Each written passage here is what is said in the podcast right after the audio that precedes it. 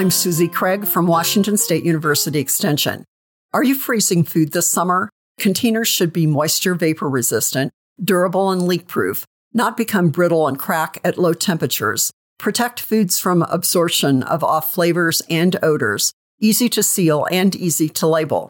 Many home food preservers use flexible freezer bags, plastic freezer wrap, freezer paper, and heavyweight aluminum foil, good for dry packed foods with little or no liquid. Others prefer rigid containers made of plastic or glass.